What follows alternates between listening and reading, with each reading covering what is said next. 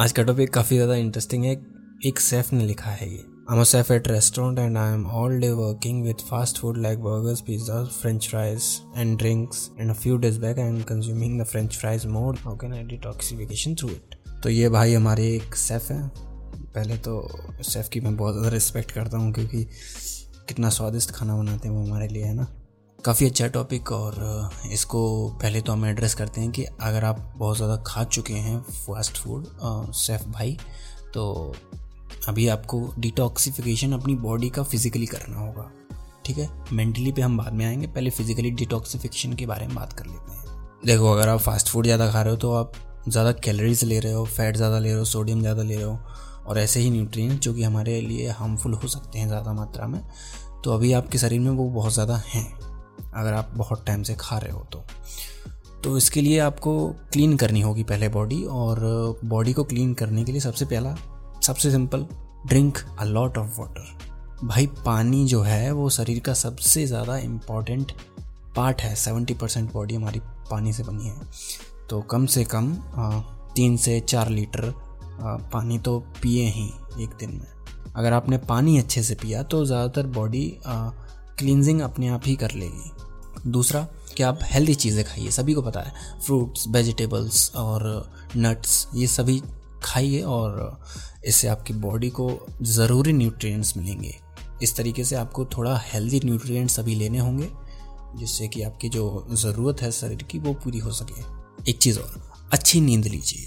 जितने घंटे की नींद आपकी बॉडी को चाहिए, उतनी घंटे की लीजिए अब ये कैसे पता चलेगा कि इतनी घंटे की नींद हमें चाहिए? सिंपल सा तरीका है। मान लीजिए, मैं अपना एग्ज़ाम्पल देता हूँ। मैं अगर आठ घंटे पंद्रह मिनट के आसपास सोता हूँ हर रात तो मुझे दिन में आलस नहीं आता। दिन में मुझे सोने की नीड नहीं लगती। वहीं अगर मैं कम सोता हूँ तो मुझे आलस आता है और मैं दिन में सो जाता हूँ कभी कभी तो इस तरीके से अपना स्लीप कोटा आइडेंटिफाई कीजिए और फिर उस हिसाब से अपनी बॉडी को रेस्ट दीजिए। चौथा तरीका बहुत ही ज़्यादा इफ़ेक्टिव है, बहुत ही ज़्यादा इम्पोर्टेंट है। एक्सरसाइज अगर आप रेगुलर एक्सरसाइज नहीं करते हो तो आपको थोड़ा सा आलस तो ज़रूर आएगा एक्सरसाइज करने में। पर ये जान लीजिए कि एक्सरसाइज जब भी आप करते हो तो आपका ब्लड सर्कुलेशन बहुत ही अच्छा हो जाता है। आपके अंदर जो टॉक्सिन्स होते हैं, जो भी वेस्ट होता है शरीर में वो सारा निकल जाता है शरीर से। या फिर यूँ कहें कि वेस्ट और टॉक्सिन्स को निकालने में एक्सरसाइज बहुत ज़्यादा मदद करती है। बहुत ज़्यादा आपको एथलीट बनने की ज़रूरत नहीं है। इसके लिए आपको एक मॉडरेट मतलब मीडियम इंटेंसिटी की एक्सरसाइज करनी होगी। आप 30 मिनट 20 मिनट के लिए जॉगिंग कर सकते हैं अच्छे से रनिंग कर सकते हैं या फिर आप जिम ज्वाइन कर सकते हैं। और यहाँ पर मैं एक फैक्ट बताता हूँ। मुझे अभी हाल ही में पता चला था। एक स्टडी पब्लिश की गई थी 2018 में नेचर में।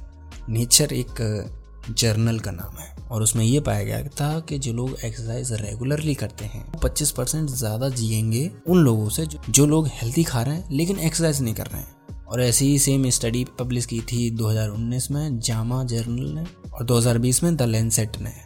ये सारी स्टडीज़ हैं जो कि ये बताती हैं हमें कि हमारी अगर अनहेल्दी फ़ूड भी हम खा रहे हैं हल्का सा ज़्यादा नहीं हल्का सा और हम रेगुलर एक्सरसाइज भी कर रहे हैं तो हमारे लंबे जीने के चांसेस बहुत ज़्यादा बढ़ जाते हैं। तो एक्सरसाइज बहुत ज़्यादा इंपॉर्टेंट होती है हमारे शरीर के लिए और आपको ये करनी चाहिए। अब आते हैं मेंटल डिटॉक्सिफिकेशन पे। इसमें हम तीन तरह की क्लैरिटी के बारे में बात करेंगे। पहला क्लैरिटी ऑफ़ आउटकम अगर हम डिटॉक्सिफिकेशन करना चाहते हैं तो वो क्यों करना चाहते हैं? उससे हम क्या पाना चाहते हैं? उसकी क्लैरिटी होना ज़रूरी है। तो हमारे सेफ़ भाई की जो क्लैरिटी है, वो होगी कि मुझे अपनी बॉडी को हेल्दी रखना है। मुझे फास्ट फ़ूड नहीं खाना है। दूसरी क्लैरिटी है क्लैरिटी ऑफ़ प्रॉब्लम अगर आपको अपनी प्रॉब्लम पता है, आपके आउटकम को अचीव करने में जो आपको रोक रहा है तो आपकी आधी परेशानियाँ ख़त्म हो जाएँगी। जैसे सेफ़ भाई की जो प्रॉब्लम है, वो है फास्ट फ़ूड अवेलेबिलिटी उसकी, और शायद उनके लिए फ्री होगा तो एक्सेसिबल हो गया उनके लिए।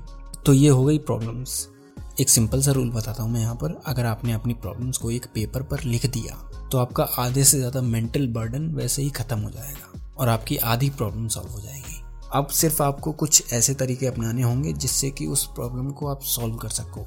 सैफ भाई के साथ क्या हो सकता है कि अगर आप बहुत ज़्यादा खा रहे हो और आपको फ्री में अवेलेबल है तो आप रेस्टोरेंट को पे करना शुरू कीजिए, जहाँ पे भी आप काम कर रहे हो। जिस तरीके से भी आपको फास्ट फ़ूड अवेलेबल हो सकता है, उन सारे तरीकों को ख़त्म करने की कोशिश कीजिए। अगर और अगर आप पूरी तरह से ख़त्म नहीं कर पा रहे उस प्रॉब्लम को तो आप ऐसा कीजिए, आप अपना एक गोल अचीव कीजिए वीकली या फिर हर कुछ दिनों में। और फिर उसके बाद अपने आप को रिवॉर्ड दीजिए फास्ट फ़ूड खाने का। अगर मैं आपकी जगह होता तो मेरा गोल कुछ ऐसा होता। तो अगर मैं आपकी जगह होता तो मेरा गोल कुछ ऐसा होता। कि इस हफ़्ते मैं आज ये बुक ख़त्म करूँगा, पूरी ख़त्म करूँगा, फिर अगले हफ़्ते मैं एक दिन चुनूँगा। उस एक दिन में लेट से मैं लंच कर रहा हूँ तो मैं पूरा लंच जो है, वो फास्ट फ़ूड का करूँगा। हो सकता है उसमें बर्गर हो पिज़्ज़ा हो पास्ता हो फ्रेंच फ्राइज हो, या फिर ये सारी ही चीज़ें हों एक साथ। मन भर के मैं उस दिन खाऊँगा, अपने गोल को अचीव करने के बाद ऑब्जेक्टिव को अचीव करने के बाद।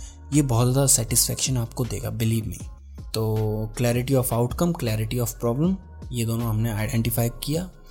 उसके बाद आते हैं क्लैरिटी ऑफ़ वे हम अपने आउटकम को किस रास्ते पर चल के पा सकते हैं, उसकी भी क्लैरिटी हमें बनानी होगी अपने मन में।